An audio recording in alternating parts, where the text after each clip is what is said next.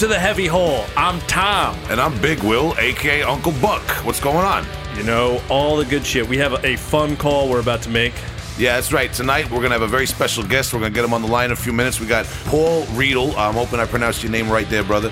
From Blood Incantation, Spectral Voice, and uh, several other projects, as well as his uh, label Woodsmoke. This guy's got his fingers in a lot of different areas of the scene. But right now, he's getting a lot of attention for his band Blood Incantation, which is currently on the road with Necrot, Morbid Angel, uh, and Cannibal Corpse, with Immolation playing certain dates of that tour. You probably already heard about it. It's probably only news to a few people listening, but check them out for when they're coming to your uh, city. You want to try to get him on the line? Let's do it, man. All right, let's holler at this guy.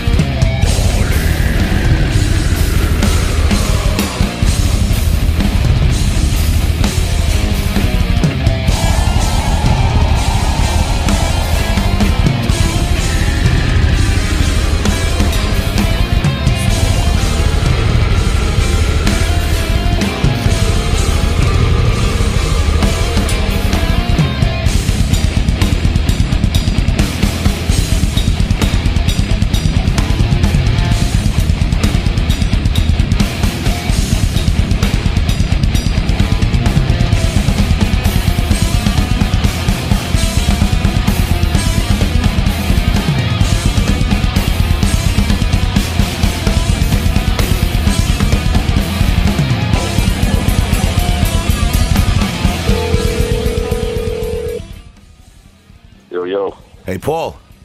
What is up? Hey, how you doing, brother? Hey, how are you? I'm good, man. This is Will, uh, as you know, from Heavy Hole Podcast. Hell yeah, brother. And uh, I just want to introduce you over the line real quick. This is my buddy Tom uh, from Heavy Hole Podcast, my co-host here. This is Paul. Hey, Tom. Hey, Paul. Thanks for calling in. No problem, man. Yeah, Paul. Uh, we really appreciate it, man. I know that you um you you work a lot of long hours and you're very busy with all your bands and projects, and we kind of got you in between sleep and work right now, man. So we're not gonna um mess around with your time too much, and we just want to jump in with uh, a couple of questions, if that's cool with you. Yeah, that's chill, man. Awesome, man. Thanks so much for joining us, man. We just want I ask you first a little background, like where are you from originally, where you grew up, that sort of thing.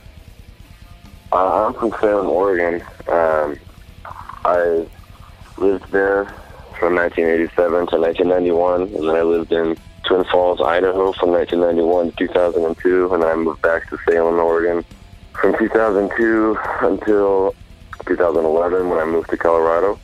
And I've been out here for eight years now. Okay, and we have a lot of questions later on about what's transpired in those last eight years, uh, and also about music. But just because of the nature of your music and some of the lyrics, I just wanted to respectfully ask you: Was there anything in your childhood or growing up um, that was kind of of the more uh, esoteric nature, supernatural? Did you witness anything? Are you from a, a spiritual background? Anything like that that might have influenced the course of your art as you got older?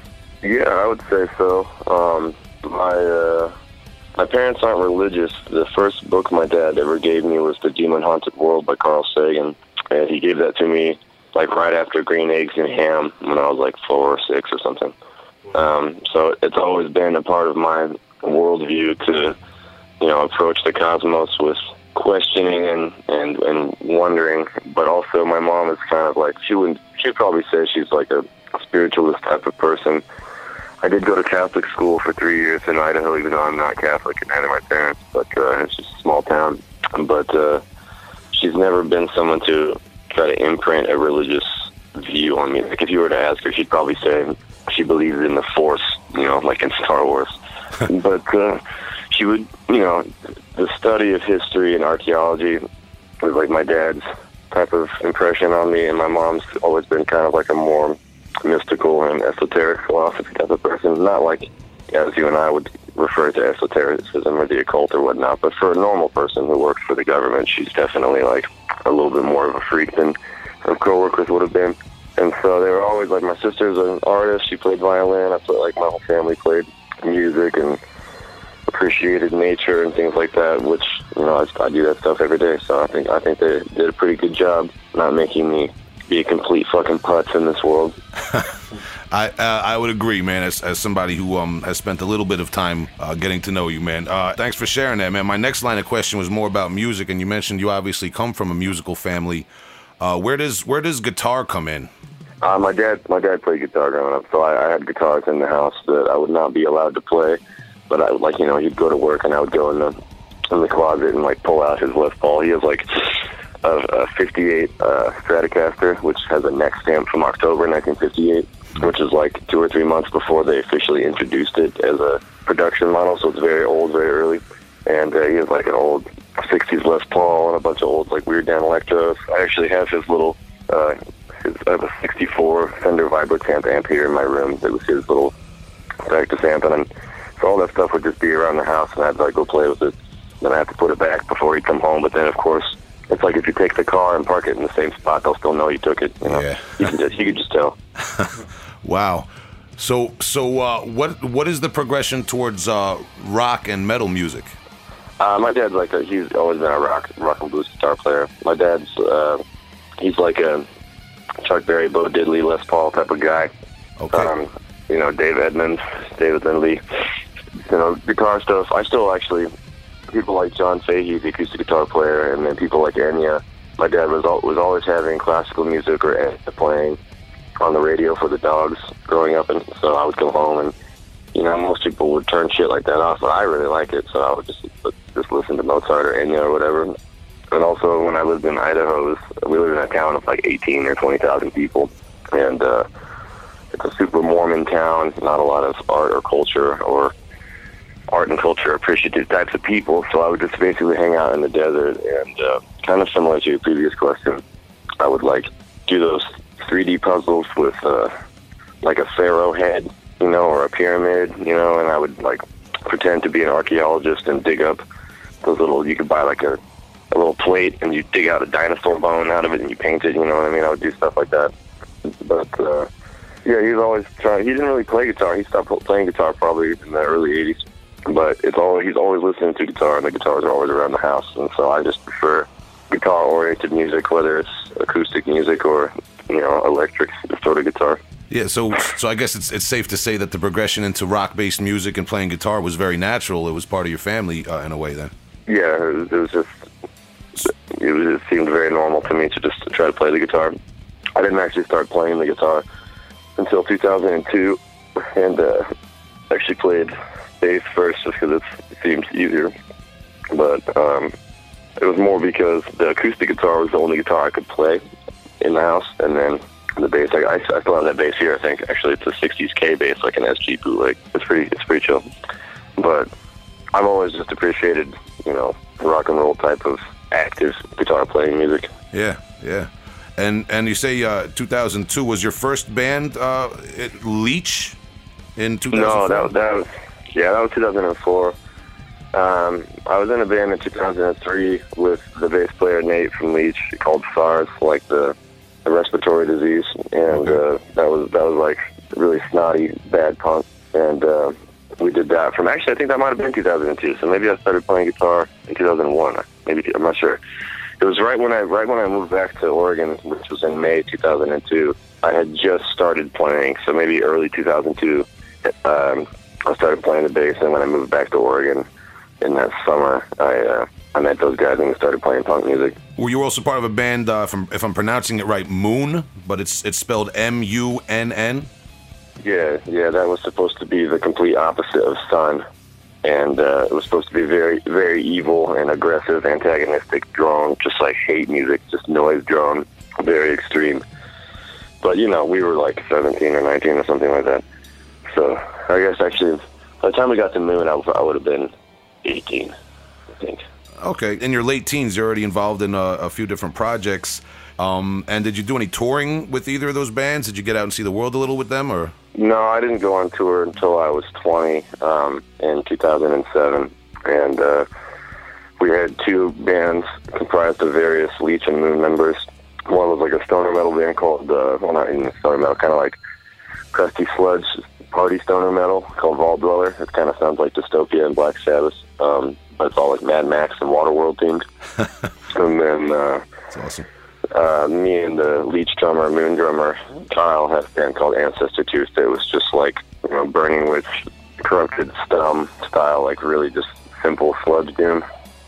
And we did a tour in December 2007, and that was the first time that uh, I got to go see that. Our van actually broke the day we left for the tour, so then the five of us had to pool all the money we had saved up to go on tour with to just buy the only other van on Salem, Oregon Craigslist that day. And so we left our veggie oil bread truck in an Ace Hardware parking lot and then went on tour in this tiny van. We actually had we had a bass player for Ancestor Tooth up until that tour, and then we didn't want to go with him because we didn't really get along. And so it turned out that they only only could fit five people in the van, so we're like, sorry, dude, you gotta go. That's a nice way to kick someone out. Yeah. You know, it's it's hard being 20, man. People don't know. And you said you had a van that had been converted to run on vegetable oil? Yeah, Nate from from Leech and SARS, who's now in Hell and Predatory Light and does Eternal Warfare and all that stuff. He he was a super environmentalist type of experimenter guy. He's still pretty handy, and uh, he we had a giant Wonder Bread truck with a uh, it was all painted brown, and we actually had people living in it at, at our old house in Salem, and uh, we were we had all of our bikes and skateboards in it. And we drove, and it just died on the way out of town, and so we had to go buy a new van and then show up to the first show really late. And then I don't think it ever drove again. But we had people live in it as like a outside room. We had it all insulated with like a PlayStation in there. It was pretty cool. That's awesome, man. Wow. Uh, uh, un- unfortunately, it died. And that was uh, 2007 was also, if I'm not mistaken, the year you started Woodsmoke Records. Uh, that was the first time we got something released. Yeah, it was for that tour. We did a, a Leech against Leviathan demo CDR reissue of our regular demo that had come out in August of 2007. And then we did an Ancestor Tooth Vault Dweller split CD. And uh, we'd actually started the label in 2006, but we didn't have anything to release at that time. So, and we started with CDRs and then gradually went to tapes. Was it just for um, your projects and projects of uh, members of your bands, or have you released other um, other people that aren't involved in your circle? Um, when Kyle and I started it, it was exclusively to be uh, our vanity label for Leech and affiliated solo projects. But in 2008, eight or nine, um, Nate was also involved, and so he started, he released some outsider bands. He released a split between the Canadian band Skagos and uh, a band called Tom Het. They're both kind of black metal ambient bands, and that was the first time that people who were not like living in our house were on the label, which was fine because Ray Ray was our friend.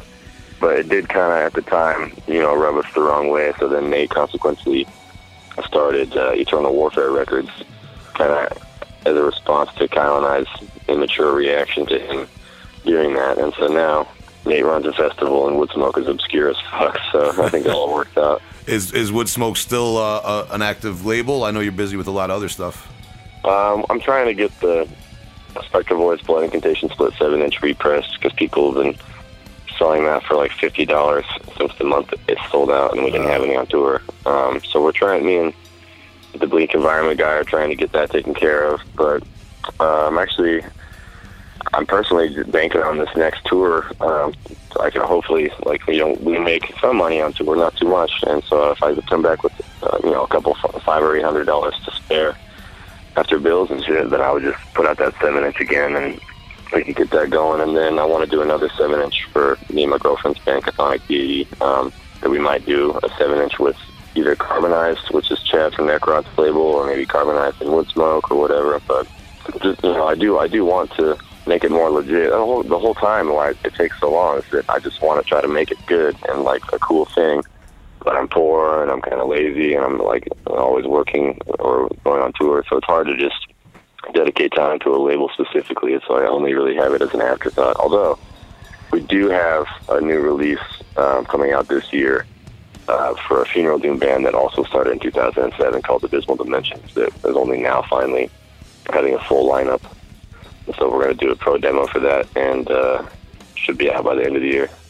All right, cool, man. I just wanted to ask some questions about that sort of thing because once people um, who might casually get into blood incantation uh, start peeling back the layers, there's a lot to you and your guys' uh, scene and your your circle of projects and uh, different entities. Um, but you mentioned blood incantation and spectral voice. So moving moving forward, um, you eventually end up in Colorado, and I assume that's where you meet Isaac and Morris.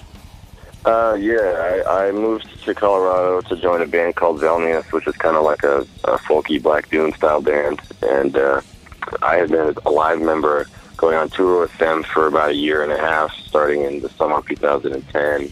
And uh, actually, I guess the spring of 2010. And I flew out from Oregon in the spring of 2010, the summer of 2010, the spring of 2011 to go on tours with them, and then moved there in August 2011. And then I met Jeff, who incidentally, when I had the last three tours, they had a different bass player, and when I moved there, I was under the impression I was going to be living with this dude and these guys in this band. But then he had like flaked off with the drummer's girlfriend and like all these things. and we're all dramatic and lame. So then Jeff came out from Chicago because he knew the, the Velnias band was from Chicago but had moved to Boulder. And so then the, Jeff knew them from back then. And then I met Jeff maybe like four or five days before we went on uh, 2011 West Coast Velnias tour when we recorded uh, their second record, Rune Eater. And I met Jeff like the week before we left, and we've literally been jamming since the day we met. And so I've known Jeff now since the day I got to Colorado, and uh, we were in that band. I think I was in the band from 2011 to or 2010 to 2014, and Jeff was in from 2011 to maybe 15. But then when I quit, it was to focus primarily on Spectral Voice and Blood Incantation, which at the time had just been, you know, wood smoke tapes and side projects and rehearsal demos and stuff like that. And then but when I decided I needed to really commit and try to focus on on manifesting those specific projects, um, it just it was the time time was right for for me to leave Velnias, and then um, Jeff also left for most mostly the same types of reasons, and uh, he first came over to Spectral Voice, and then he came from Spectral Voice into uh, Blood Incantation right before we went on our first tour. But to, sorry to get distracted, I actually met Isaac before I had moved here um, when I was just doing a session tour with those guys, and then both of our bands played together here in Denver, and uh, I really liked the way he played guitar, which was he was in like a death doom, black doom type of band with some funeral doom guitar harmonies, and so then I actually uh, approached him about joining Abysmal Dimensions, and then I didn't know he played drums until we'd been jamming Funeral Doom for a few months, and then when I heard him playing on his old band CD Sentimani, it's like it's like Emperor, um, kind of like being that's like more like mainstream style extreme metal, you know. But he's a great fucking drummer. And I was like, whoa, dude, this is your high school band? You play drums like this? And then, then we started. Then I was like, I also have these other songs. So then we started Blood Incantation, and now 2011. Yeah, and then Spectral Voices uh, shortly after that, right? Yeah, uh, Isaac and I have been trying to find another guitar player for like a year, and then we met Morris uh, at a party in, in Boulder, and he was like, I think he was just the other dude with a leather jacket at this party, honestly. And so like the three or four of us just like stayed in the corner and uh, started chatting or whatever. But then we played as a three piece when we recorded our first EP in 2013, which did not come out until 2015. But um, Interdimensional Extinction was recorded in July 2013. And uh, we had Damon from Mortal Congregation and Stargazer play fretless bass because we just couldn't find anybody to play fretless here. And uh, then Jeff plays fretless. He didn't. I, I, you know what? I don't think he played fretless in Velnias. I think he played fretless first in Spectral Voice, and that's why we just kept bothering him. Like, yo, dude, come on, come on over to Spectral Voice, because at that time, Spectral Voice was just me and Eli originally in 2012. And when we were writing the first couple songs, we both played guitar, and he played guitar and drums. And then on the Necrotic Doom demo we recorded in 2014, it was uh, just the two of us. But Morris was the live guitar player for Spectral Voice, and then the actual guitar player for Blood Incantation, and then Jeff was the actual bass player for Spectral Voice. Um, technically before Morris joined, and then like they both switched into the other band, if that makes sense. So it wasn't. We didn't intentionally just be like, let's just start the same band with the same five people. yeah, it might have ended up being a good strategy sometimes, right? Yeah, I think I think it works just fine. Uh, those, you- those guys are my best friends, and we're you know we just hang out basically with each other, not in like a weird way. We just like all have jobs, and then we're all in like three or four bands with each other. So it's like it's natural that we just keep starting more bands with each other. Yeah, I mean, it's probably a lot easier than starting bands with totally different people and totally different schedules. Uh, you know, like I It do. It weird. could be, it could be a headache sometimes, man.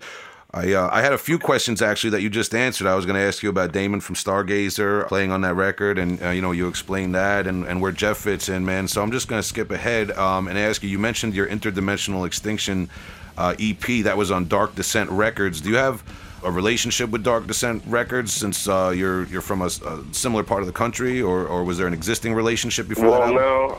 Well, originally I, I just was like a customer. Eli had known him and would like do some work with him at various festivals and stuff like that. From because Eli's lived in Denver since I want to say 2007, and uh, so he's known Matt the whole time. But I only met him actually with that band Velnias when we played a show in uh, Colorado Springs in 2000. I want to say 11, not positive, but uh, yeah, I think it was 2011. And uh, I actually had bought a record from him, or rather, I was trying to buy a record from him. It was the uh, that band Anhedonist that we really like from Seattle that our friends are in their record had just come out, and I was trying to buy this record from him, but he didn't. He didn't take a card at the time, so then I had to go find an ATM at the bar. And then when I came back to the show, man, I was gone. And I emailed him, and I was like, "Yo, dude, where the fuck did you go?" I was trying. I just went to the ATM to get this record, and he had like a panic attack or something, so then he had to leave. But then since then, every time I messaged him, he kind of like would remember me, you know. But then we would be sending him rehearsal demos and like a YouTube link to watch us play a show or whatever. And he never really hit us up until when we were on the the YouTube basically, like when we had uh, the 2014 Blood Incantation promo tape, Astral Spells, put on YouTube, and people started chatting about that. Then he reached out to Eli, even though he knew we were Eli and I were both in Spectral Voice too. He reached out to Eli at Spectral Voice practice for my number, and then after he got Blood Incantation, then he was like, "What up? What's up Spectral Voice too?" So, and we do know each other physically. Like I used to go down there for a couple of years. I would go down there and work pretty regularly, but anymore I'm just a little too busy up here to make it down. But I'm gonna go down there next week, I think. So we've we've been friends for seven years or something, six, seven years. Yeah, great label. Uh, you know, real, real strong roster. You know, uh, for anyone who's listening who may not be familiar with Dark Descent Records, uh, if you're familiar with Blood Incantation, you might want to check out the rest of that label and the other Yeah, bands they've dealt with over the years. Yeah, yeah. Um, and I know you guys in Spectral Voices. Uh, I mean, Spectral Voice. Uh, pardon me, man. I'm, I didn't get much sleep either. Um, you guys did splits with. Um, uh, you did the split with Blood Incantation that you mentioned before, but also with Vastum and Phrenelith, right? Yeah. Yeah. We're about to do another one with uh, Anhedonist, and then we're gonna do, I think one more actually. I'm not sure. I'm trying. I'm trying to do a shit ton of splits so that we can get a compilation CD. I'm real, I think that'd be really cool. like a like a discography type of thing, like a collection. Nah, nah, just like all the non-album stuff. Like so, you get because all the seven inches and things like that. You know, just get them all on a CD. Because if you have most Spectral Voice songs are like seven minutes long anyway. Yeah, So if you get five or six split seven-inch songs, you know, 40 minutes. I think that's fair. yeah. It's uh, it's it's a great it's a great counterpoint. You know, as as a as a listener, as a fan, it's a great counterpoint to Blood Incantation because it has more of a uh, slow. Like atmospheric, uh, you know, not not to compare, but like maybe uh, bands like Winter or Disembowelment or something like that. Um, Yeah, definitely. much different uh, energy and atmosphere to Blood Incantation, but you could still tell that it's uh, uh, you know similar artists and uh, you know similar mindset setting out in terms of the production and the philosophy behind it. Yeah, it's good for us to be able to do, like, each one is a started out very specific and kind of grown into its own thing, which are both proportionate to each other. And you know, people people sometimes already complain that you know Blood Incantation has too many funeral doom parts or Spectral Voice has too many death metal parts, but it's like it allows each of us to do more in that respective kind of weird niche growth where like you know the difference between the Spectral Voice demo, even the seven inches in the demo, and then the the album, I think is is pretty substantial. And then the Blood Incantation EP is pretty straightforward. Um, and then the album I thought was a pretty big growth from that. And then the next the next one we're doing for both like the next track Spectral the next two tracks Spectral are going to record are both like they go even further into the abstract style of doom like uh, the Finnish Unholy or Wormphlegm and um, like just eccentric fucking funeral dismal dismal music. You know, it's, it's like it gets into kind of some. I don't know. I don't know. I'm I'm fucking really excited. I think the, the, the next two Spectral Voice songs are the heaviest songs we have, and uh, they're not recorded yet. And then the next Blood Incantation album is fucking bonkers, man. People are gonna really be upset. I can't wait. That that's great. To, I'm excited to hear that. And before we ask you about um, the new Starspawn, I mean the new album, you see where I'm going already. I'm tripping over myself. Yeah. I wanted to ask you about 2016, if I'm not mistaken's uh, Starspawn album, also on Dark Descent Records. Um, Yeah. That's the first release where Jeff performed on it, right? Um, yeah, yeah. And- and uh, and just kind of speaking from what from you you explained how you guys all kind of met in Colorado in the early stages of the band. Do you feel like with Starspawn, it was maybe like um I don't I don't know like the, the end of a, of a of a season, or you guys had had a, a level of completion to the band, or, or anything of that nature? I, I I would agree. I mean, we played shows as a three piece for Blood Incantation without a bass in 2013 and 14, and there's some real cringy videos on YouTube. But uh, it's really, I think, very important to our sound. Not, I mean, any band I think that plays intricate and layered music, I think, really needs a, a good bass player, and I think Jeff's a great bass player, and especially on a fretless bass. And maybe, maybe people don't, people don't know, but he only plays a four string fretless in Blood Incantation, and uh, he plays a five string in Spectral, which people would probably think would be switched, but. Uh, the uh, the when Starspawn was recorded in January 2016, we were completely confident in the fact that this was going to be the end of one type of our life and the beginning of a new type of thing. And uh, you know, Jeff and I had been in bands together for five or six years at that time, and uh, Isaac and I had been playing music for the same amount of time, and that was, I want to say, I think Interdimensional was Morris's first record, but it, I think Starspawn was his first full length album, and uh, maybe Isaac too, actually. But um, it really, we went into the studio completely prepared, you know, which is a luxury that I don't usually get, or most bands don't usually get. We were so focused on exactly what we were trying to do that it just whizzed by, and like. We had all the art done by the time we entered the studio. We had like posters everywhere and like movies and conspiracy shit everywhere, and like it was just a, it was like a totally immersive environment. And we did all the songs in like one or two takes. I think uh, Hidden Species was the only song that, that took three takes, but all the rest is either one or two, just because we were really feeling it. And uh, since then, man, it's been uh, very crazy the last couple of years. We just basically this this now right now um, since we got back from the last Spectral Voice European tour with Demilich in 2018. Um, we have been home from October until February, which is the longest I've been home since we started going on tour in 2015 with these bands. Wow. Yeah, we Yeah. like I think the longest I was home was five weeks in the last three years. And um and uh, just you know I I wanted to ask you about some of these uh, performances and tours that you've had, um, uh, especially since uh, Starspawn came out, and then the following year in 2017, Dark Descent released Spectral Voices album, Eroded Corridors of Unbeing, if I got that right. Um, Yeah. And uh, and so 2017 seems like was a big year historically for you guys. Uh, you did a roughly two week European tour with Cruciamentum. Yeah, the the first Blood Incantation European tour was in March with uh, Cruciamentum. I actually got my 30th birthday was in Berlin, where my dad was born, which is pretty crazy. Wow. and uh, we uh, that was an awesome tour. That was when we first met Daniel from Killtown Bookings, and um, then we came back and we did.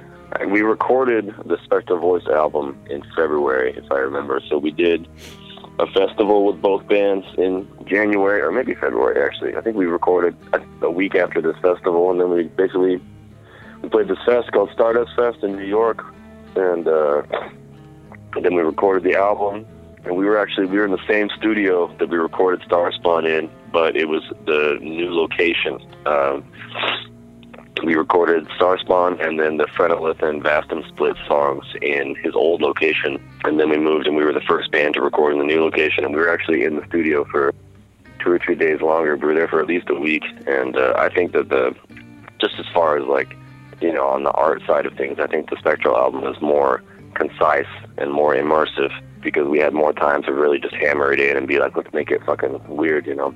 Whereas the Blood Incantation album, I think we did all tracking in three days, and then we mixed for a day or whatever, and uh, so it's a lot more fresh and kind of upbeat sounding, a lot more vivid and urgent. But And speaking of recording Blood Incantation, you guys record live and you recorded on analog for that, or maybe I'm wrong?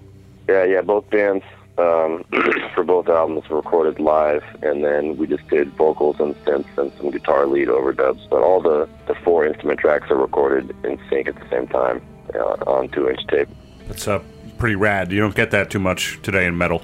Yeah, I personally think that that's that's just the way I like to play. You know, Uh, I think that you get a better response because even though people don't want to believe that something you can't see has any effect on something you can see. Energy exists everywhere. Everything's all these frequencies oscillating and emanating, and so there is an intangible quality which is literally magnetized to magnetic tape, and uh, you can you can feel the impression in a distinct, intangible nuance that uh, cannot be replicated digitally. And you can still play great digitally, and you can make an album that sounds really fucking heavy. But I do think that there's more to music in general than just the heaviness of it. There's there's something inside that you can you can connect to, even if you don't intellectualize it. You know, you can just feel the vibe or whatever. And I think that that's a lot harder to do individually tracking. Wow, I, I agree with everything you said, and I don't think I could have intellectualized it as well myself. But I, I, I agree with you strongly, man. I feel that um, some something that uh, you know is uh, is maybe lacking a little bit in today's scene. But there are a lot of younger bands um, and and older bands, uh, ta- you know, taking that, that, that same mindset. Uh, you know, maybe a more organic recording approach, organic production. I think it's I think it's useful. Back in the day, man, there was only one way.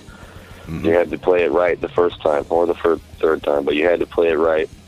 And uh, you could you could you could punch in an instrument like an isolated track, no problem. But uh, you couldn't construct it piece by piece until the 70s. You know what I mean? And then you started doing multi-tracking for like a little home studios and stuff like that, little home reel to reels. And I think a lot of great fucking records are made by one person multi-tracking everything. Like Brian Eno does that, Enya does that. A lot of metal bands do that, and I think it's fucking great. And a lot of times, you know, you can you can get a different type of energy out of the music if it's just one person doing everything because like I said, when there's four people jamming at the same time, the vibe is going to be different than one guy methodically being like, "This is what I'm trying to do right now." Right. Sometimes it can be too many chefs. Yeah, exactly. So it's like it, you know, it's there's all different fruit in life. You know, it's a, you know, it's all different stuff that can happen that is each going to have a different effect, and there's no necessarily good or bad about recording. You know, but there's just different effects on the listener, different effects on just the whole thing. You know, for some, like I would like to do a, sing, a solo album where I just multi-track a bunch of synths and acoustic guitars and make some experimental thing, but that wouldn't sound good all jamming together. It'd sound like a fucking jam band. That would suck. but like, you know. Well, uh, speaking of older bands, in 2017, you guys also got to open up the Colorado date of the Decibel Tour, right? And that was uh, Kreator, Obituary, Midnight, and Horrendous, if I got that right? Uh, yeah, that's right. Was that your first support show for bigger acts like that? Yeah, definitely. Um, I think that's still the biggest show we played in Denver for sure. And uh, I think at the time that was the biggest show we played in the States until we played. Uh, actually, no, that was in 2017, yeah. Uh, so we, we had played California Death Fest in 2016, and that was a couple thousand people, which is pretty awesome.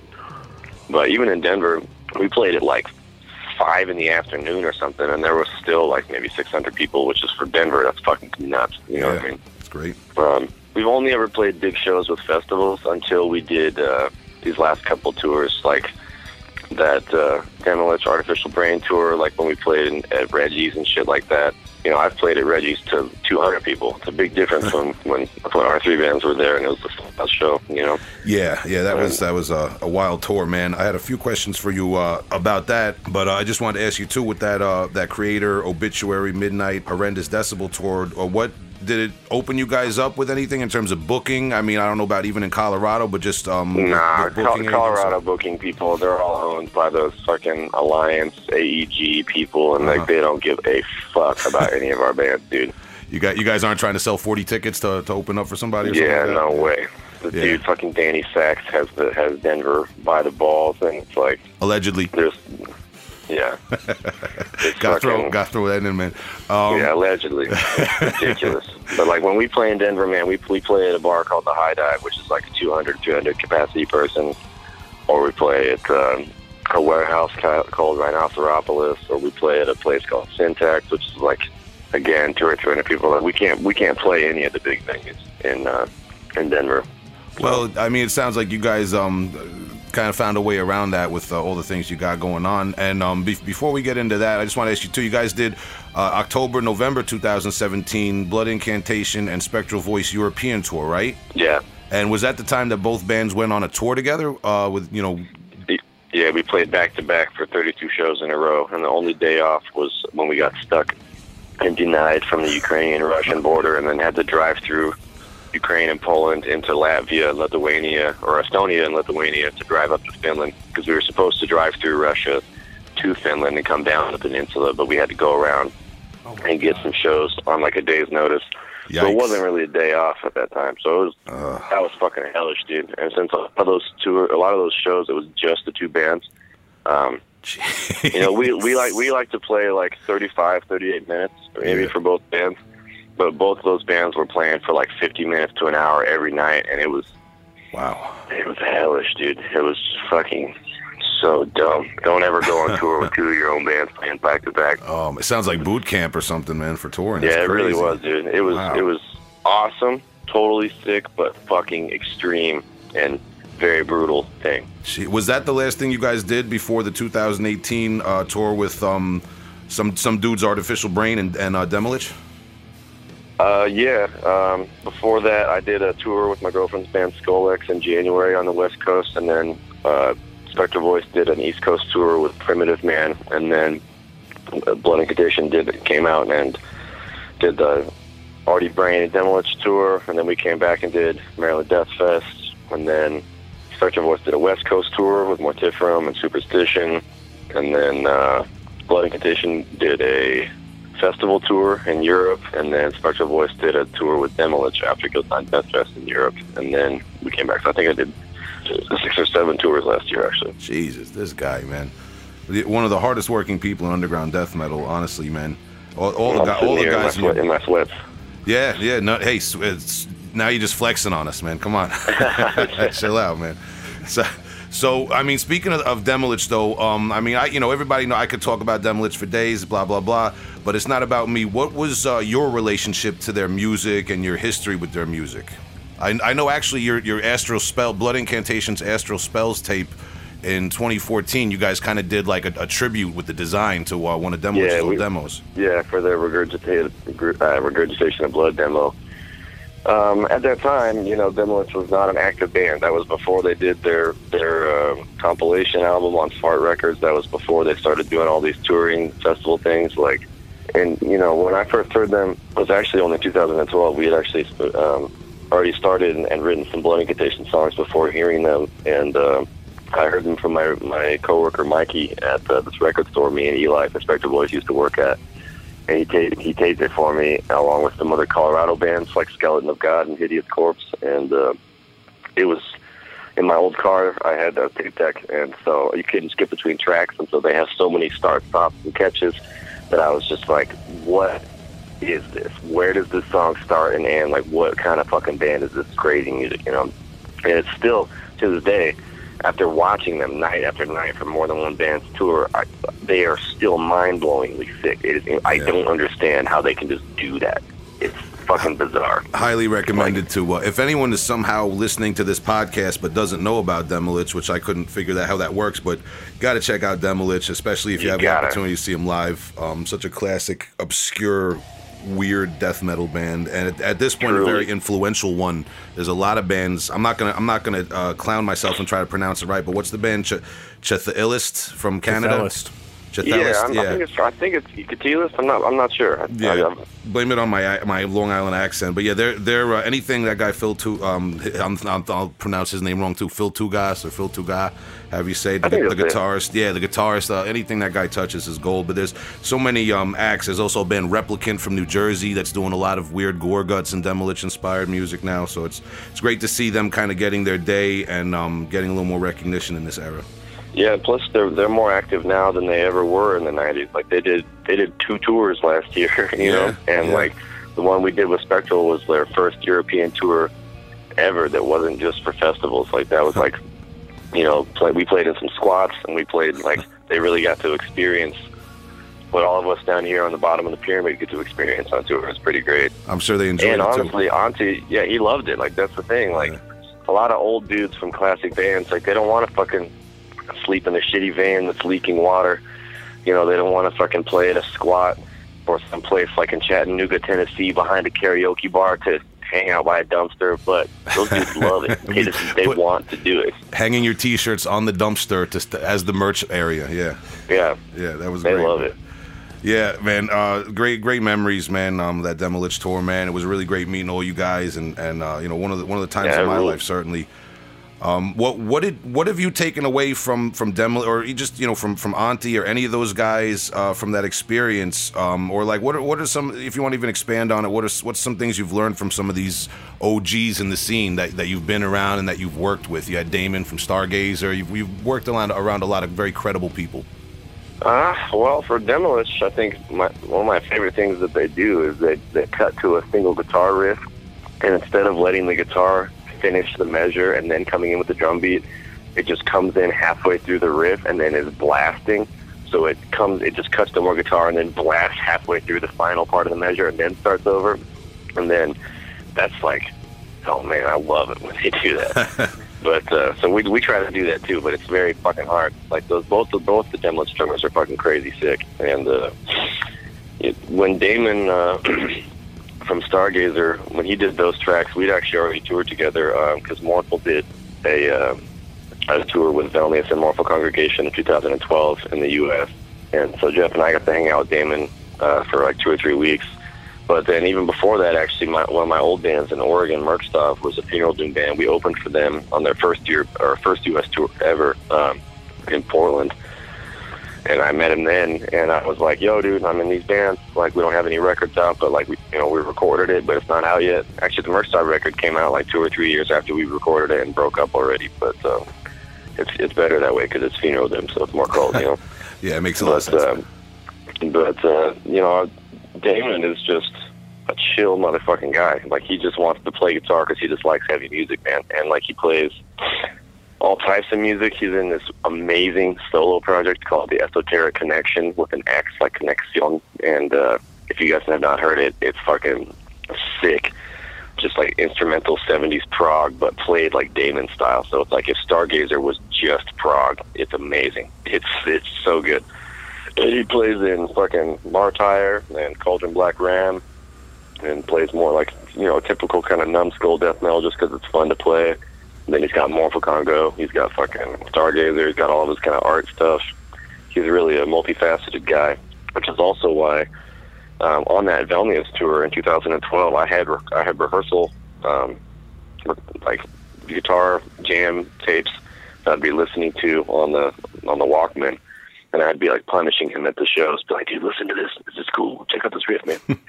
and so then he was like, "I might. If you ever need a fucking bass player, I can do it for you." You know, we're like, "Oh, cool, man." So then when it came time to it, it was just like amazing. And the first, uh, so the Damon played on five songs, and uh, four of them were on Interdimensional Extinction, and the other one is on the split with uh, Spectral Voice and Blood Incantation. And he only had tabs for two of the songs, I think. Wow. The first two songs on Interdimensional, and then the second two songs and the split seven inch track, he just played by ear. It's not We slouchy were like, it's in, material. we were yeah. like, it's in, it's in drop C, and he's just, he just like, he just nailed it, dude. yeah, that's great. But That's he great can, to know. he can, he can handle it. Yeah. yeah. Yeah, that makes it interesting to listen back to that with that in mind.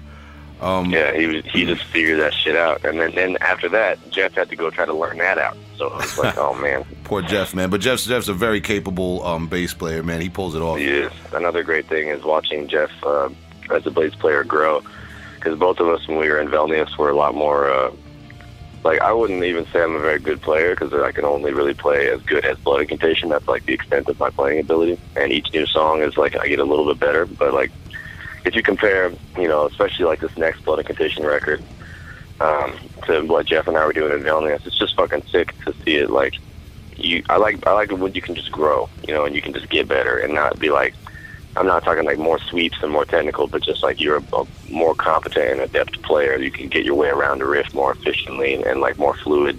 And you know, I, that, I love Jeff, man. I've known Jeff for fucking eight years now, and uh, I just realized we're in two bands together. Been in another band. I, like the first time I ever went to Europe, Jeff was there. I've seen more of the world with Jeff by my side than any person on the world. So I love that dude. Yeah, I uh, I only met Jeff for the um you know the two weeks that we were on tour together, but I would classify him as a very lovable man. Very, Very lovable very, man. very nice, positive guy. Good guy to hang out with, man. Very talented Good guy to hang out with. And some of what you're saying speaks to my next line of questioning. I wanted to ask you uh, on that Demilich tour you guys recorded at St. Vitus uh, in the New York date, the the vitrification of blood. Uh, or no, live Yeah. vitrification uh, cassette, and which where you played vitrification of blood part one, and then the song Hidden Species, vitrification of blood part two, as one whole um, piece together, and then side B was a kind of an experimental uh, ambient piece. Yeah, and we also we have the LP right here in the house right now. But we're just we're holding on to it till the Decibel tour. But the the LP version is the same A side, and then there's an etching on the B side. Okay, so there'll be a LP version of that available when people see you on the Decibel tour. That's right. If there's any left, hopefully. All right, excellent. Well, I wanted to ask you about that um that that uh, ambient work and just the nature of you guys doing like um Im- improvisation, maybe kind of like almost ritualistic jamming. Uh, and creating that atmosphere. You guys are in two bands together. You've been playing with with each other a very long time. There's obviously a very strong personal connection between the artists. Um, how, how does that play a role in the bands? Uh, just just jamming and being uh, with the same musicians for so long that you guys kind of become bigger than the sum of your parts. I, I agree totally. That's part of the reason why I don't even worry about the lineup stuff. Um, because it, it, it, like you said, man, once you once you've been playing with people for a long time, in a positive relationship, once you've been doing it for a long time, you have like an unspoken but musical language. We all we, we refer to riffs and sequences in the same type of terminology.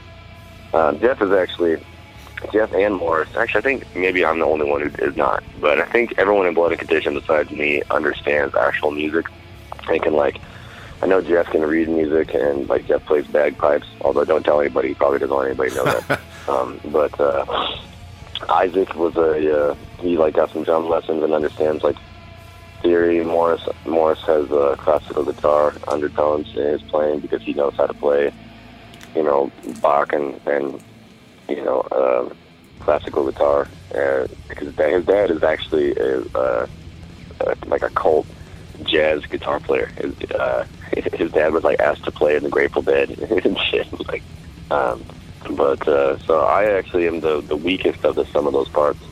But because I think I have, because I'll use for for Bi, I do uh, a lot of the songwriting, and then Isaac does the rest of it for the most part. And uh, you know, his background as a drummer and a guitar player, like the way he plays drums, is the way he plays guitar. So like a lot of drummers are trying to attack a drum, or I'm sorry, a lot of drummers are trying to attack the guitar player with a drum part or trying to like do something whatever. Where Isaac, all his little fills and like embellishments seem to enhance the riff itself because he listens to it with the ear of someone who knows how to play the guitar part, and um, so he arranges songs that way. And the same thing happens for Spectral actually, where uh, Eli and I do uh, most of the songwriting, and so Eli also plays drums and guitar, so he he writes at the same time. But as far as improvising together and and all that stuff, we have like, you know, we we jam all the time, man. We practice four or five days a week, and uh, for each band, and we we shit. We some days we do double duty. Some days we just do one band for six hours or whichever, but we're always jamming together, and uh, we'll even, you know, I'm not sure if if there's any police out there, but like we'll jam on mushrooms for hours and write a Oh, riff. you know what I allegedly. mean? like yeah, allegedly, allegedly, and uh, you know we'll. We, one of the songs, this, the not the next one we're gonna record, but the the second of the two newest Spectral Voice songs that sounds super fucked up, like Worm Slam and Unholy. Uh, we, we just that's why we started playing in the dark because it was like funny. We would just we play by candles anyway for fun, you know, in the practice space Yeah. and uh, we would just blow the candles out, tripping, and be like, "Let's make it as black as we fucking can," because your you know your eyes get better in the dark or whatever. And so we just we wrote this song in the darkness, you know, allegedly tripping on mushrooms, and uh, we made this. It's like eight or nine minutes. It's fucking. It's very spooky. And then you know, Bi will do it, but we also, you know, we allegedly were on mushrooms for some of those shows for the artificial brain demolish it. but. Uh, you know, we can't we can't party too hard because Blood Incantation technically is a is a lot harder to play. Um, Yeah. so, Yeah. but we do jam all the time. Like we have we have on, on the next record coming up, we have a a, a purely instrumental funk that is um, it's very dreamlike and, and psychedelic, ethereal, and uh, very unusual. And it turns into like psychedelic slam at the end. Um, but it's just it's just an instrumental track because it's like we just we improvise a lot together and we come up with like weird guitar effects and and uh, weird time signatures and like I don't understand time signatures because I don't think time exists. But like you know, the, uh, Isaac can count it out and he's like, this one is like five eighteen, and I'm like, okay, you know, whatever. Yeah. Um, but uh, so we have we have a full a fully. It started out as improvisation uh, into what we've now reined into as like a couple minute experimental death metal track, and so we're trying to do more and more of that. Actually, the new album is uh, it's very much inspired by the '70s progressive music and uh, stuff like Eloy and Ash Ra Tempel and like the krautrock and this fucking dude Bo Hansson. Everyone needs to be checking out Bo Hansson records. They're like three dollar records. But they're incredible. He, he's a Norwegian, or uh, he's I think they're actually Swedish. Um, but he's a he's a jazz guitar player from the '60s who made four solo albums that are all instrumental prog fusion in the '70s, and they're based on one's based on Lord of the Rings, one's based on Watership Down, and then two are just solo albums that just sound like just sick prog. You know, it's it's amazing, dude. And uh, so we you know we listen to a lot of Pink Floyd when we're driving around on tour, and like you know we like the the the more abstract style. Like we were watching uh, live in Pompeii at that hotel when we met you guys on that Demilich tour. Like when we got picked up, that's we were watching that entire thing on YouTube in the hotel. And just you know, we we really like experimental progressive music. You know, Brian Eno is one of my biggest inspirations in life. I really like uh, bands like metal bands, especially that can incorporate non-metal influences but still keep it brutal and and be experimental but not be like annoying. You know, because music is just expression, expression and creativity, and you don't need to make it all uh, intellectualized. Like it's more, you know, it's just, just trying to listen to something you can get a feeling out of or whatever. And I think that there's a lot of non metal music out there that a lot, like a lot of metal people just only listen to metal, and that's fine. But uh, I think that you get more out of even just metal bands. You can like if you don't listen to only metal and you listen to a band that only listens to metal, you can get a still deeper understanding out of it. You know, whereas like if you listen to like the next Blood Incantation record and you don't like experimental music, you're gonna fucking hate it, which is sick. Um, well, it could also, uh, I mean, it could also perhaps be um, uh, a gateway for some people to get into some of that more experimental, experimental music. Uh, you know, and that's that's what's good about it, man. Is it kind of goes both ways. a lot of people might get into, say, a band like Malignancy. Um, and not even realize that they enjoy the technicality and maybe like the progressive influence there until they get a little older and they start hearing uh, some Yeah, of these exactly. some of these older bands that influence that. You know, so as as long as people keep an open mind and they're willing to do their homework, uh, you know, it could go both ways, man. But that's um, that's really great to hear, and it's going to be interesting to hear your new album, man. I'm very excited for that. Um, are you guys recording it before or after this Decibel tour you're doing, where you're supporting uh, Morbid Angel and Cannibal Corpse with Necrot? uh, we're gonna record it in June after we get back from the tour. Okay, so you guys are going to we, be we, are, we from are the going to road. be playing two. Yeah, we're going to be playing two songs from the album on the tour, and uh, we we we actually played one of the songs on tour with you guys. Um, it's called Giza Power Plant, and uh, it's about eight minutes or something. And the whole middle section is like this Egyptian temple part that's all clean and psychedelic, and uh, lots of flanger, and uh, we we don't I don't know what to call them, but we call them falling parts, where it sounds like the riff is sliding down the fretboard. You know, like I don't know, but there's lots of falling parts. That sounds sick, man. And um, you know, we wish you guys a lot of luck on that tour. That's a big look for you guys. You guys have, uh, if if people didn't think you worked hard for it now, then after everything we just discussed, there's no denying the hard work that went behind that. Um, I, I I can't wait to see you guys in New York on that tour, man. I just wanted to ask you quickly though. Let's not beat around the bush. There is a very small but vocal minority of um, kind of like trolling uh, detractors, is there not? oh yeah. And uh, you know, I remember um, somebody uh, implying that uh, you guys' movement and your band somehow represent like an infiltration or a commercialization of the death metal scene. Like, what what have have you? Do you guys respond to that in any way? You just let the haters hate and you play the Decibel tour. I let them hate, and then I, I, I accept the offer to play these shows that they give me, and then I just hope that when those guys' bands were on tour in 2007 and their van broke down the first day of the tour, that they didn't give up, and that they continued on, and that you know they've been through a lot of different bands to explore a lot of different avenues of expression. They've been, I hope that they've released their own records. I hope that they've, you know, failed and rebuilt themselves. I hope that they've moved across the country to join a band, that then they quit, start a new band, and they keep going. And just, you know, I wish them luck because it's so easy to just talk shit. The easiest thing to do on the planet is to complain, man. To be like, I don't like something. But the con- the reality is, the the people who have an attachment to things being other than the way that they actually are. Like what I mean is objectively. Like I could say, I don't like the temperature of this room, and it's like, well, the room is this temperature, man. You know, it's like you can attempt to adjust the temperature, but you can't do that in Antarctica. You know, you got to build a little structure. You got to adapt. You got to overcome. That's And so people are like, I don't, I don't like the way this this layout looks. I think that when I see a band's record, I'm like, man, this looks like shit. But rather than going on the internet and being like, I don't think your layout looks cool, I just make my layout look how I want it, which I think looks cool. You know what I mean?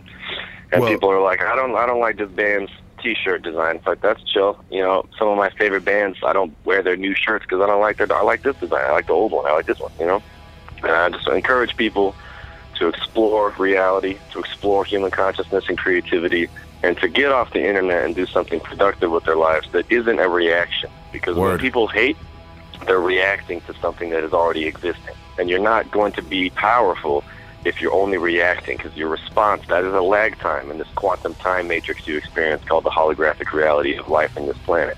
And this time lapse between somebody creating something or something objectively experiencing manifestation outside of your realm, and then by the time you even get to respond, by the time you even have a response, you've even thought about whether you like it or not, it already exists, and you're two steps behind. So the hmm. only way you're going to actually manifest power for your creativity in life, whether it's for music, painting, being a good construction worker, making a pottery, like whatever you fucking want, man, you can't do it in response to other people because you're always going to be one step behind.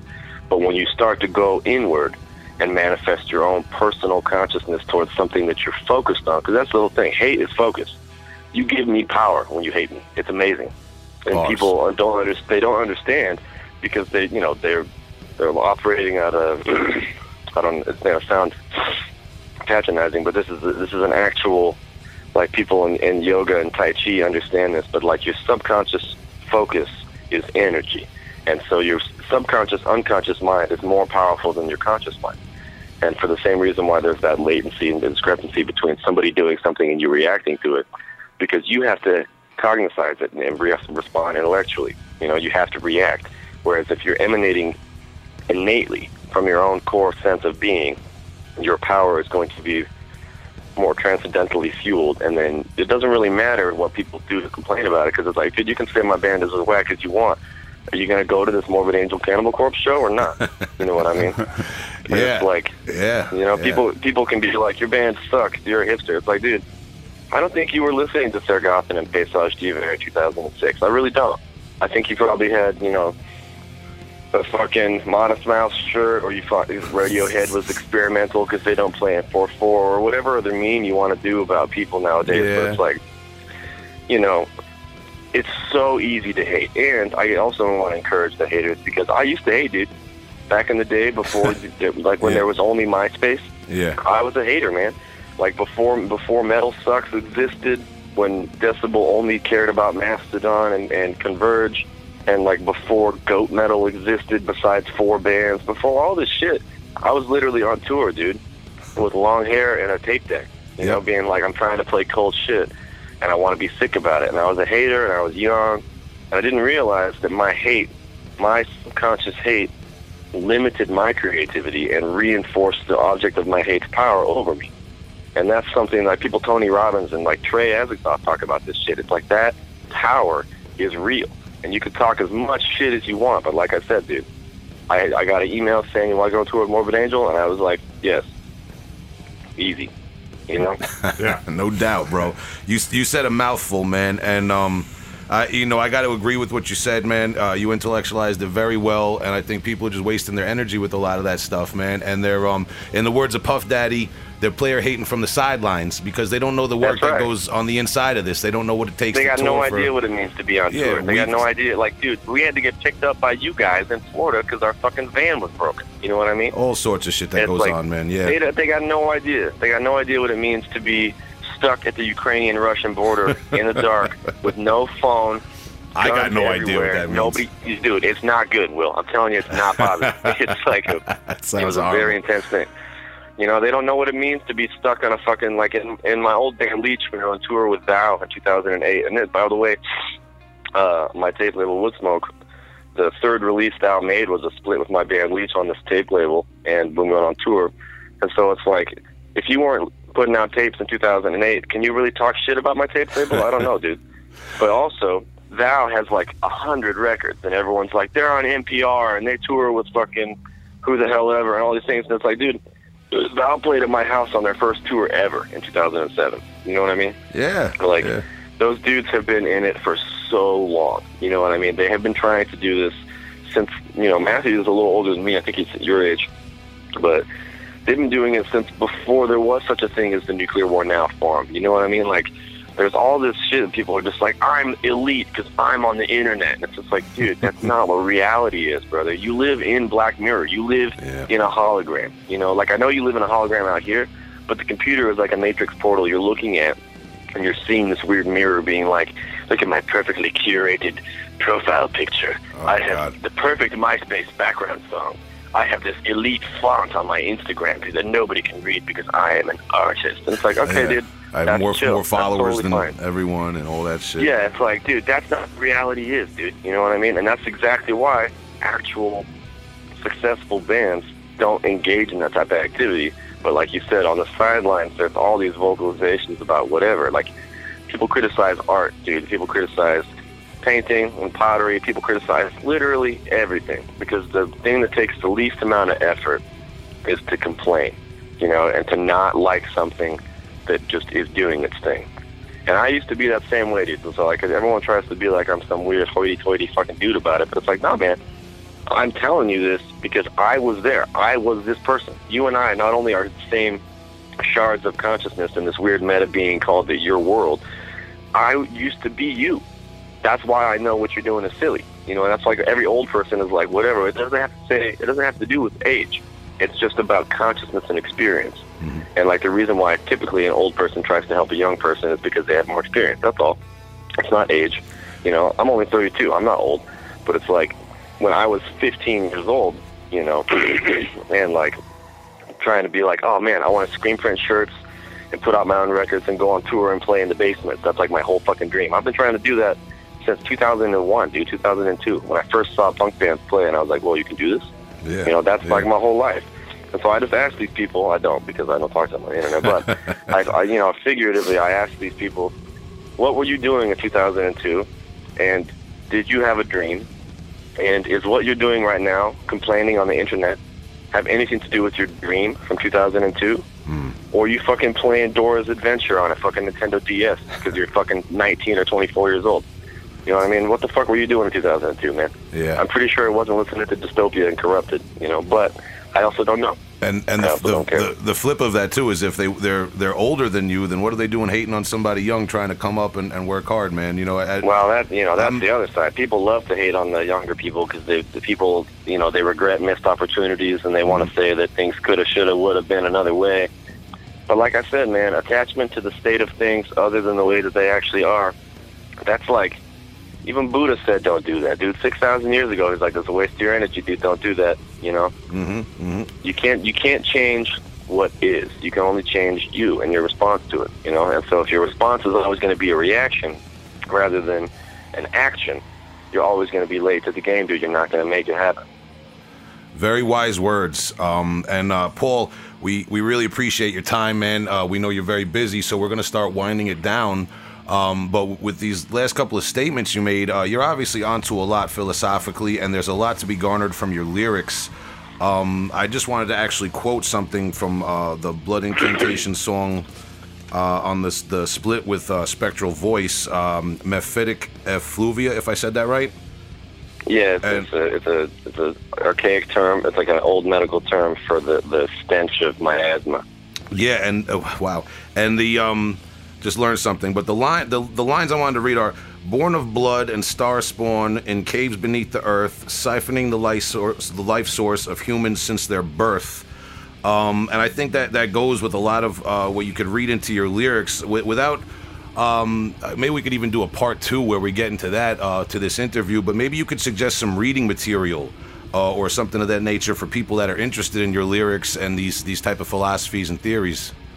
All right. Uh, well, it's it's kind of a double-edged sword because you know, in general, I prefer transcendental esoteric philosophy. Things like, um, you know, the Bhagavad Gita and the Srimad Bhagavatam are these ancient Hindu epics that talk about the nature of the holographic reality in cosmos, and then in the stuff like the Tibetan Book of the Dead is a huge influence for Blood Incantation's lyrics, and um, you know, stuff like Alan Watts, um, really simple things like this book called Ishmael by Daniel Quinn. These aren't like philosophical occult books. These are books that explain grandiose concepts in a very simple way. They're designed to be understood by the layperson or a child or someone who doesn't give a fuck about esotericism. They just it's just when you read, your brain is subconsciously imprinted with these ideas. Whether you believe it or not, your brain is moving around as you interpret these words on this paper. And so, it, another thing I, why it's a double-edged sword is like I read a lot of shit that I don't agree with. I just read it to see what this person has to say, and that's not something that's very common for people who read. And um, because why would you read something that goes against your worldview? You know what I mean? People want to reinforce their worldview, and so I read a lot of stuff that I'm like, this dude is nuts. But there's this one aspect of his philosophy that is like, okay, you're onto it. You missed it because you're probably racist or you're stupid or whatever. But like, you you did touch on this little aspect of transcendental truth, and uh, you know, I think that that is like the conspiracy element. Like, I'll read almost anything, dude, and and a lot of it, I'm just like, this is hogwash and very funny. But then there's good concepts, you know. So like, there's all the all the song titles on the next Blood Incantation record are all based out of books, and all this like we name our solo titles and stuff and a lot of the solo titles are based on other books, and so like people are to see that you know there's wide like there's books by Kahlil Gibran, you know the guy who wrote the Prophet, and then um, you know a lot of like romantic, just you know these people they they're either religious or they're super pro government or whatever, but they believe in society, you know, which obviously I do not, but uh, the uh, some of them are like we have a song called the Giza Power Plant. It's like you know Egyptology says that the pyramids are 6,000 years old because the Bible and the Quran say that the Earth is 6,000 years old, so they can't say that it's older, you know, even though it clearly has water damage that existed from a, a pre-deluge era when the Nile was miles closer to the, the Giza Plateau and why, um, you know, there's water damage at the base of the Sphinx that could have only been occurred pre 11,000 years ago, because that was the last time there, there was that much water over there. Like all this shit, you know, archaeology as a as a concept is amazing, but ultimately the first archaeologists that were paid by the government or the state or the church, and they're they're going out to find information which reinforces their worldview and reinforces their control over the common people of Earth. And it's like that's not new, dude. People have been doing that since Sumer in modern day Iraq, which used to be Babylon. People have been doing that in fucking Mesopotamia and Egypt and Nubia and Sudan. They've been doing it in South America. Like the whole concept of South America, even being Catholic, is like that's not right, dude. That's not what that's not what's going on over Yeah. here. You guys are Yeah. being lied to by your government. You're mm-hmm. being lied to by your church. You're being lied to by your parents, and they're not lying to you because they hate you, dude. They're lying to you because they were lied to by the people before them. And That's just what mm-hmm. civilization is. This endless charade of misinformation. And so I warn people when you study esoteric philosophy or conspiracy theory, you have to keep your mind open. There isn't an answer. The ultimate truth is that there isn't one. You're not going to find it in a book. If you can find something anywhere that already exists, that's not the true truth. It's like in, in Taoism. And uh, the whole concept is like my religion has no words. It has nothing to teach anybody. Or like that which can be expressed is not the Tao. You know what I'm saying? The secret is the transcendental abstract. The the material artifacts that people look at as like a book or a philosophy or, or whatever, those are all fragments. It's like the Platonic um, solids where it's like you got this perfect world somewhere, and everything that exists here is a corrupted, or rather a corruptible version of an innate, absolute, perfect, perfect thing from someplace else. And so, if you can find a book here that you think has all the answers, you just played yourself. You have all the answers inside of yourself. You have to use these symbols to help you remember that which you innately know to be true. And the whole concept of transcendental literature and, you know, the true occultism is not about goats. It has nothing to do with a penis. It has nothing to do with violence or racism or anything like that. The whole, the Zen and the Tao is all about consciousness. And if you're not pursuing consciousness, you're just chasing breadcrumbs that are left after this giant mystery is a few steps ahead of you, you know? Wow. Wow, you just said a mouthful, man. That's that's a lot to take in, and um, it's a lot of wisdom for uh, for me and for our listeners, man. I really appreciate that. Well, I just want to encourage people to explore the nature of reality. You know what I mean? Like I said, your personal power is infinite, and the government and haters online don't want you to know that. So. Mm-hmm. Yeah, I mean, um, yeah, I, I, didn't mean to make uh, the, the, hater uh, topic so big, but I'm glad we did. We went down that wormhole, and um, uh-huh. obviously, hopefully, uh, listeners of the show, fans of, of, Blood Incantation, or any of your projects um, that listen, man, hopefully they got to learn a lot more about what's going on behind the scenes. Uh, and I feel like we really only cracked the surface today, man. We'd love if we could get you or some of your bandmates uh, back for a part two, um, maybe even after your tour and after your new album uh, that that you're embarking yeah, let's try that. Yeah, man. Thank you so much, Paul, for your time. We really appreciate you joining us. I know you have a very busy day. You have practices ahead of you. Please give our best regards to your bandmates and everyone else. And uh, the Heavy Hole podcast uh, wishes you the best of luck on your new album with Blood Incantation and uh, this upcoming huge Decibel tour supporting Morbid Angel and Cannibal Corpse with Necrot. Oh yeah, man. Thank you so much. Yeah, brother. So we'll we'll, we'll be we'll be talking to you, man. We'll keep in touch, man. Thank you so much. All the best, Paul. Oh yeah, thanks, Will. Hails, brother. Later.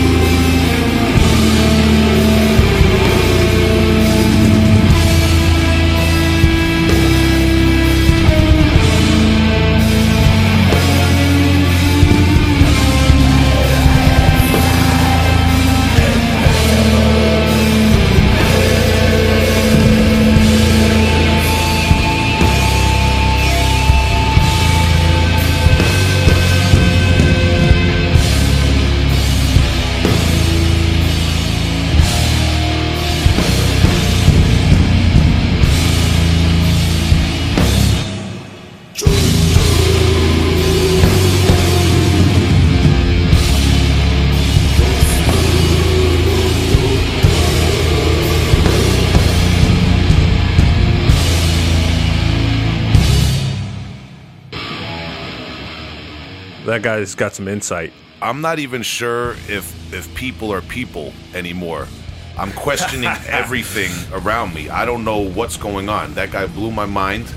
Uh, but we did learn a lot about uh, the band Blood Incantation and um, their their twin band Spectral Voice and uh, the other projects he's been involved in. Uh, that that was uh, an X Files themed interview in a lot of ways, man. I feel I feel a little creeped out right now, but good guy. I'm into it. Yeah. Yeah. Yeah, so uh, I want to thank Paul for calling in. And uh, if you don't know Spectral Voice or Blood Incantation, you're going to fix that now. Yeah, I mean, at this point, you're probably living under a rock because Blood Incantation's on that big tour uh, that we were talking about. Uh, again, just to reiterate Cannibal Corpse, Morbid Angel, Blood Incantation, Necrot, Immolation on select dates, hitting your city, going across the country as we speak. Uh, you know, so we just wish we wish Blood Incantation and the rest of those bands a safe travel, safe journey. We hope all the concerts go off crazy. And uh, let us know in the feedback on the social media if you're attending those concerts and what you thought of the interview. If you're a Blood Incantation fan, uh, or what, what's going on out there. You know what I mean? Amen. So, with that, thank you for joining us for the Heavy Hole. You can find us at Heavy Hole Pod on Instagram and Twitter, and the Heavy Hole Podcast Facebook group, or not group, rather. It's, Facebook it's page. page. Yeah, Not I big- don't use Facebook, so It's not big enough to have a group yet, but one day we're going to be there, right? But yeah, shout out to everybody on the Facebook page, man. There's been people giving us feedback. I really do appreciate it. People giving us suggestions for bands and all that, man. So, but uh, thanks again to Paul uh, from Blood Incantation for letting us chew his ear off tonight and uh, giving us some of his insight. Uh, respectfully, you know, all kidding aside, man, I, I learned a lot and uh, a very interesting guy, man. I look forward to speaking with him again. Wonderful. Thanks for joining. Peace.